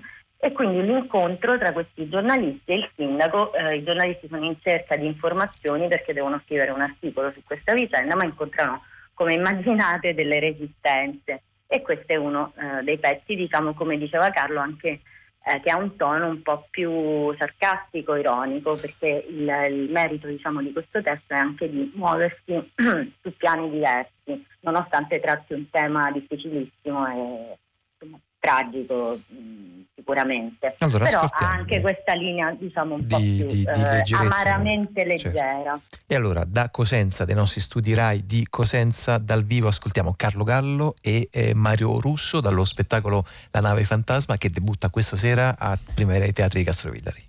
Non solo tre mesi, non solo sei mesi, Porto Celeste si è prefissato l'obiettivo di creare un turismo che si estende per più di 12 mesi. Puntiamo ad un anno con 13, persino 14 mesi. Le verdure sono una grande attrazione. Noi insistiamo sempre sulla qualità e sulla quantità. Il tasso di natalità è un aumento. L'unità è la caratteristica principale dei cittadini di questo luogo. Quasi ogni abitante fa parte della protezione civile, finché non tocca a lui averne bisogno. I nostri magazzini sono pieni di pane da tostare e Nutella, che in caso di emergenza soddisfa la maggior parte delle persone. Esemplare. Vi posso offrire qualcosa? No, no, grazie. Esemplare, il vostro motivo della visita qui. Esemplare. Ma cosa intende dire? Eh, lo saprete il motivo per cui siete qui, o lo avete dimenticato? Esemplare. Ma cosa le sembra esemplare al riguardo? Nel paesino dal quale venite potreste tranquillamente farvi un tè e non preoccuparvi di nient'altro che della qualità del vostro tè. E questo è un bene? Mio nipote sta per imbarcarsi per la Tunisia con la sua nuova moto. Vuole esplorare il deserto. Non lo dico senza orgoglio. Lei pensa sia un bene viaggiare in giro per il mondo? E cosa dovrebbe esserci di sbagliato? Anche io sono stato giovane. Allora sicuramente non trova sia un bene il fatto che a pochi chilometri dal vostro porto si trovino delle fosse comuni. Lei fa delle domande giuste, ragazzo. Mm. Cosa propone? Non avrebbero dovuto morire.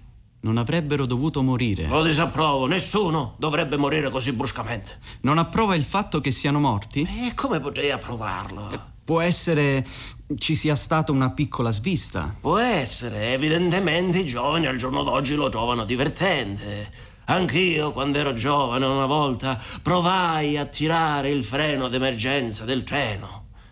Forse al giorno d'oggi i giovani trovano divertente saltare su barconi malandati e farsi umiliare pagando un sacco di quattrini. Non me lo spiega altrimenti. Sono stati costretti a salire su un barcone. Forse non erano neanche giovani. Ma ancora peggio. Forse si potrebbe controllare. Eh, non possiamo controllare perché non abbiamo i passaporti. Allora recuperate la nave. Per scoprire se erano giovani. Per scoprire che sono morti. Beh, ma non è questo il punto. Non è il punto? E qual è il punto allora se non la morte? Il passaporto. Ma stiamo parlando di morti.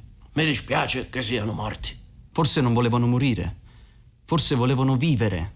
E sono morti per caso. Per caso, per caso, l'ha detto lei. Eh, evidentemente lei crede nell'aldilà. Lo considero quantomeno consigliabile. E non le sembra consigliabile viaggiare giovani e senza passaporto e morire? Esatto. Ma come fa a sapere che erano giovani e viaggiavano senza passaporto? Ah, questo non riuscirete a verificarlo mai. Ma come fa a saperlo allora? Eh, non possiamo saperlo perché non abbiamo. perché sono morti. E perché non recuperate la nave? Per verificare se avevano i passaporti. Eh, per esempio. A che ci servono i passaporti se sono morti?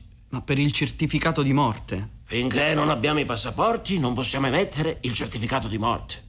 Appunto. Appunto, vedete, le cose sono molto semplici. Se non fossero morti, a quest'ora sapremmo se avevano con sé il passaporto oppure no. Sapremmo tutto con precisione. Ma così non sappiamo niente. L'unica cosa certa è che sono morti. Ed è questo il problema. Perché così non si sa nulla. In Europa tutti hanno diritto di arrivare. Innanzitutto devono poter arrivare.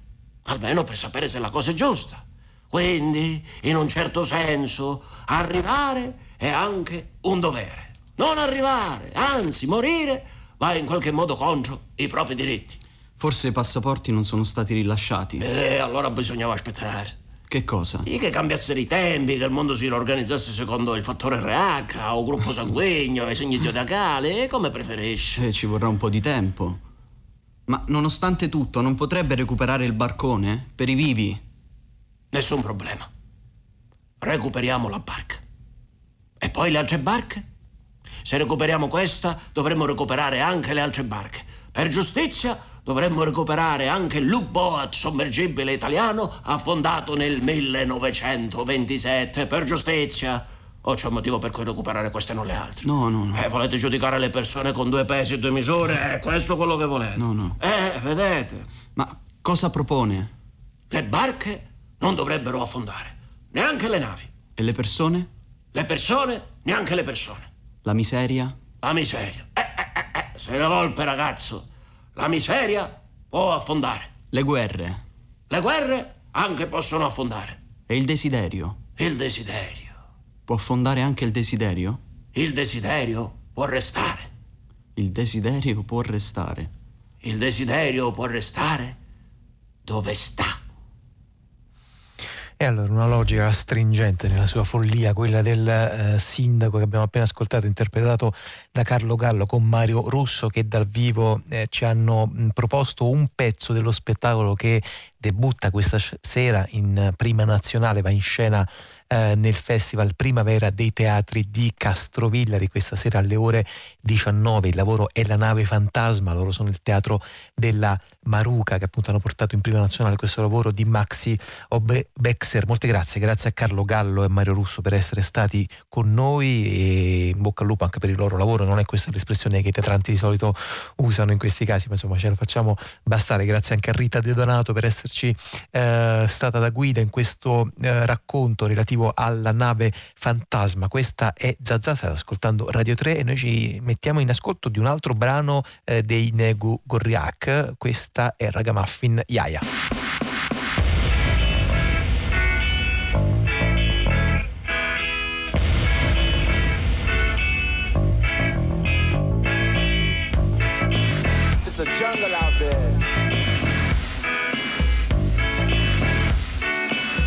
jungle out there. Reggae muffin, Guari on reggae muffin, Guari on reggae muffin, reggae muffin hayam, eskatu taberna bandera pirata, reggae muffin, Guari on reggae muffin, reggae muffin, reggae muffin hayam.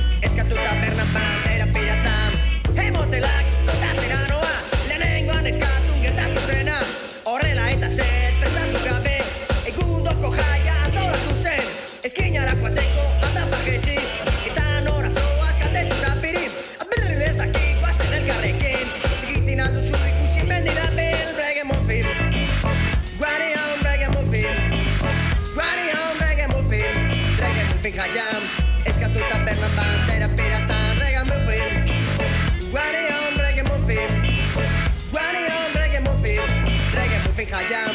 Eskatuta berna bandera pirata Deportiko dikaten apesan dut beterik Peterik Pakorrana ja karmenta beste errestekin Arana starrana kumpainez dutirekin Ja nahi dauzkatezen behin Soka moturrek egiteko dute asmorik Furgoneta barruan zezen eta guzti Guazen denok emendik ez dako lekurik Eskatu taberna Dalla Calabria alla Puglia, questo è il tragitto finale di questo pomeriggio eh, dentro il mezzogiorno italiano qui a Zazà in questa domenica 26 maggio, appunto dal eh, Teatro della Maruca. Ce ne andiamo ad ascoltare le anticipazioni della nuova edizione de, eh, del Medimex che torna a Taranto appunto dopo lo scorso anno, festival importante internazionale naturalmente che organizza Puglia Sound, è un progetto appunto della regione Puglia per lo sviluppo del sistema musicale regionale con il teatro pubblico pugliese. Molte le novità anche di rilievo, come si dice, di respiro internazionale, ce le facciamo raccontare dal direttore Cesare Veronico al microfono di Gaetano Prisciantelli. Zazà si trova sul lungomare di Bari a pochi metri dalla sede di Puglia Sounds che è l'ufficio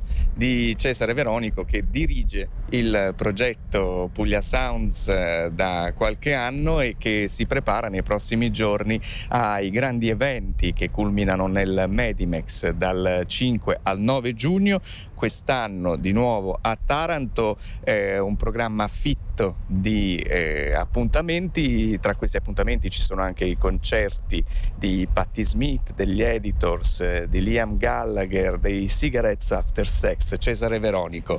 Tanti personaggi. Il Medimex eh, è sicuramente questi concerti che abbiamo citato ma anche un calendario eh, di appuntamenti per chi la musica non solo l'ascolta ma anche la fa Certo, noi pensiamo che la musica sia motore, insomma, in, in assoluto. Nella fattispecie parleremo di libri musicali, di film eh, legati alla musica, Woodstock che è il tema portante di questo Medimex, il cinquantennale eh, da Woodstock. Parleremo di professioni, quindi la scuola dei mestieri della musica, il Musicarium Advanced per gli operatori di qualità, il camp per i cantautori, ci saranno quindi workshop eh, per eh, ancora forgiare meglio gli operatori del territorio, panel, insomma la musica appunto è motore, però poi divaghiamo. Parliamo dei musicisti, appunto i vari formatori che avete coinvolto in questa iniziativa. Beh, ce ne sono diversi, c'è eh, Marco Orselli per esempio, che realizzerà il musicarium eh, Advanced, lui è un ingegnere del suono e con, con l'IVA che si occupa delle produzioni terrà uh, per un paio di giorni degli incontri con i nostri operatori. È l'ingegnere del suono uh, di U2, di uh, band, ha collaborato con Foo Fighters, Nick Cave, Lou Reed, quindi con l'IVA stesso è un nome importante sul piano nazionale. C'è Canitani, un fotografo che con Ernesto Assante terrà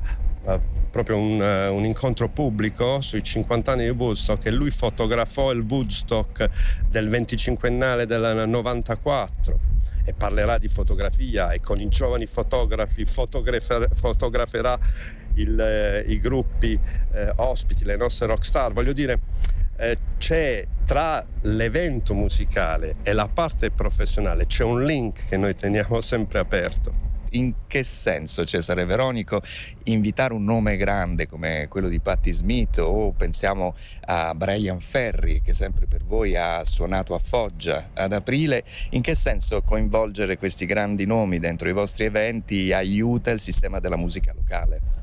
noi abbiamo verificato che negli anni la partecipazione agli eventi professionali è aumentata da quando è aumentato il pubblico eh, del festival e dei grandi concerti. Per cui da un lato noi scateniamo emozioni e passioni complessivamente al pubblico e a chi decide in relazione a quell'emozione, a quella passione di fare musica, di lavorare con la musica. Dall'altro lato, nella parte professionale, li formiamo. Li formiamo, quindi in realtà la parte del festival e la parte della, eh, professionale sono strettamente collegate e noi chiaramente auspichiamo che in futuro riescano a, a creare prodotti diciamo, artistici di grande qualità e facciamo l'esempio dei Kalashima che sono amici di Zazà, sono stati ospiti da noi, abbiamo presentato i loro dischi a più riprese. Ecco, loro apriranno il concerto di Patti Smith questa volta, ma sono reduci da un'esperienza che vi coinvolge, cioè sono stati a suonare all'estero anche con un certo successo. Guarda, i Kalashma sono un gruppo di grande qualità, insomma, partono dalla musica tradizionale e poi evolvono sulla contemporanea. Ma insieme a Kalashima ci sono uh, moltissime band che noi sosteniamo nei loro concerti non solo a livello nazionale ma uh, in tutta Europa e nel mondo. Sono parecchi gruppi che hanno suonato in tutti i continenti, adesso è inutile farne, uh, citarvene qualcuno, sostenuti economicamente nei tour, sostenuti economicamente nella realizzazione dei loro dischi, nella loro partecipazione alle fiere internazionali e quindi eh, insieme a loro ce ne sono davvero tanti. 1200 sono i concerti che l'agenzia ha sostenuto, eh, concerti di musicisti pugliesi sostenuto all'estero, fuori dall'Italia, 350 invece i concerti in Italia.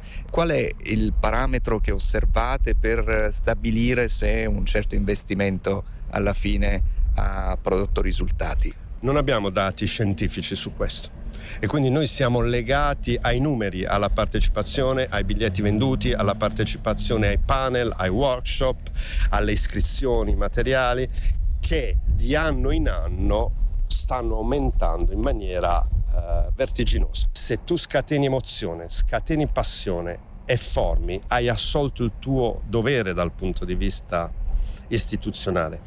Il Medimex nasce a Bari e poi si sposta. Com'è nata la scelta di puntare su Taranto e poi successivamente a partire da quest'anno anche su Foggia? È stata una scelta politica. La, il, il, Medimex è un'iniziativa fina, finanziata dalla Regione Puglia e quindi si è deciso che dovesse ehm, raggiungere i cittadini della regione, passando per luoghi nelle varie province anche simbolici, come per esempio nel caso di Taranto.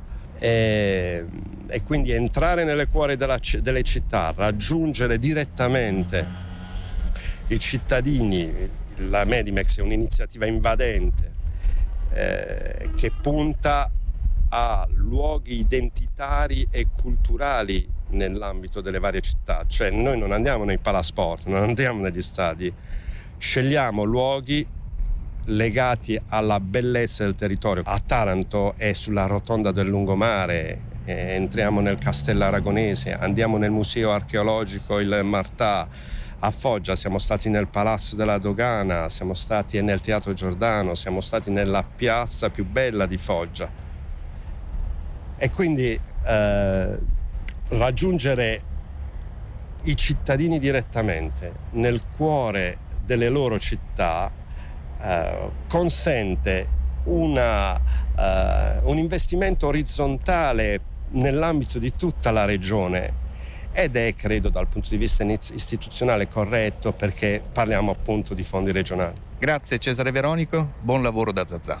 Grazie, grazie a voi e un saluto a tutti i vostri radioascoltatori. E allora, come si dice, tanta roba in questa nuova edizione del eh, Medimex che eh, andrà in scena appunto a Taranto eh, dal 5 al 9 giugno prossimi. Avete ascoltato le anticipazioni del direttore di Puglia Sounds, Cesare Veronico, al microfono di Gaetano Prisciantelli. Con questo eh, racconto ci avviamo ai saluti di questo pomeriggio di Zazà con Anna Antonelli e Lorenzo Pavolini che sono i nostri curatori in regia oggi come sempre Marcello Anzani Anselmo con Flavio Amendola alla console tecnica. Stiamo per lasciare la linea al giornale radio delle 16.45, poi restate su Radio 3 perché c'è domenica in concerto e dopo alle 18 la grande radio. Zazà torna come sempre tra una settimana esatta, come sempre da Napoli alle 15. Fino a quel momento buona settimana e felice vita a tutti e a tutti. Da Piero Sorrentino, grazie per essere stati con noi. Ciao.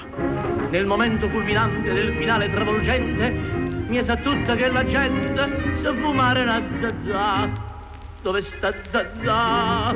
Oh madonna mia, come fa Zazà senza Isaia? Pare pare Zazà che l'ho perduta in me, chi ha trovato Zazà la riportassi a me, chiamala a trovare, su facciamo presto, chiamala a incontrare con la banda in testa. Zazà, Zazà, Zazà, tutto quanto è mi grida Zazà, Zazà, Isaia sta qua, Isaia sta qua, Isaia sta qua, Zazà, Zazà, Zazà, za za za za che tempo fa per trovare io senza te non posso stare za za za za za za za za za za za era la festa di San Gennaro, l'anno dopo canti, suoni, bancarelle, processione, chi si può dimenticare? C'era la banda di Vignadara, centinaia di bancarelle, di torrone, di nocelle, che facevano incappare. Come allora quel via vai non cessò per quella via, ritornò pure Isaia, sempre in cerca di Zazà. Dove sta Zazà? Madonna mia.